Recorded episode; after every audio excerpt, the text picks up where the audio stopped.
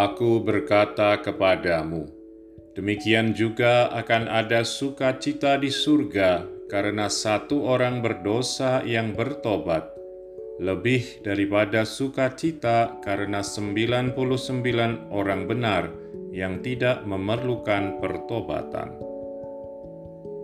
Teman-teman yang disayang Tuhan, kalian kenal Paulus gak? Tahu nggak kayak apa hebatnya Paulus? Nih, dengerin apa kata Paulus tentang dirinya sendiri. Kalau orang lain menyangka dapat mengad Kalau orang lain menyangka dapat mengandalkan hal-hal lahiriah, aku lebih lagi. Aku disunat pada hari ke-8. Aku seorang Israel dari suku Benyamin. Aku seorang Ibrani asli. Mengenai pendirian terhadap hukum Taurat, aku orang Farisi. Mengenai kegiatanku dalam agama Yahudi, aku penganiaya jemaat Mengenai kebenaran dalam menaati hukum Taurat, aku tidak bercacat. Teman-teman yang terberkati, gimana menurut kalian? Kebayang gak orang kayak apa sih Paulus ini? Sebagai orang beragama, bisa dibilang gak ada cacat dalam hidupnya. Sebagai orang beriman, dia taat luar biasa tapi semua hal baik itu ternyata bisa menjadi gak berarti apa-apa baginya. Itu bisa terjadi karena Paulus bertemu dengan Yesus.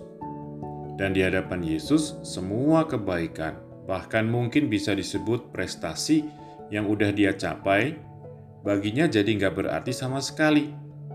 Dia bilang sendiri, tetapi apa yang dahulu merupakan keuntungan bagiku, sekarang kuanggap merugikan karena Kristus. Malahan segala sesuatu kuanggap rugi karena aku telah berkenalan dengan Kristus Yesus Tuhanku, sebab hal itu lebih mulia dari segala-galanya.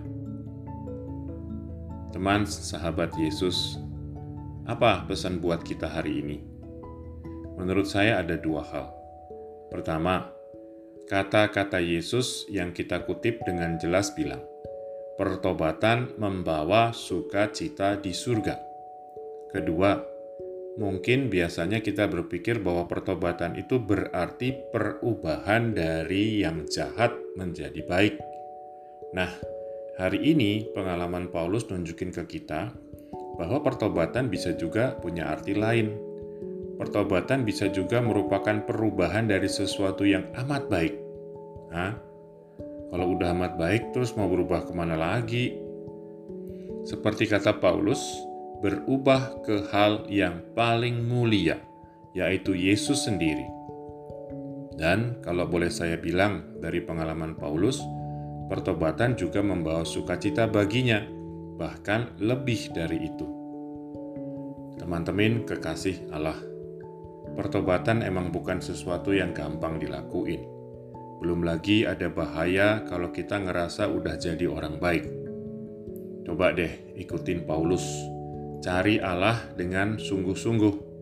Semoga nanti Yesus sendiri yang nangkap kita dan mengubah hati kita, seperti dialami Paulus.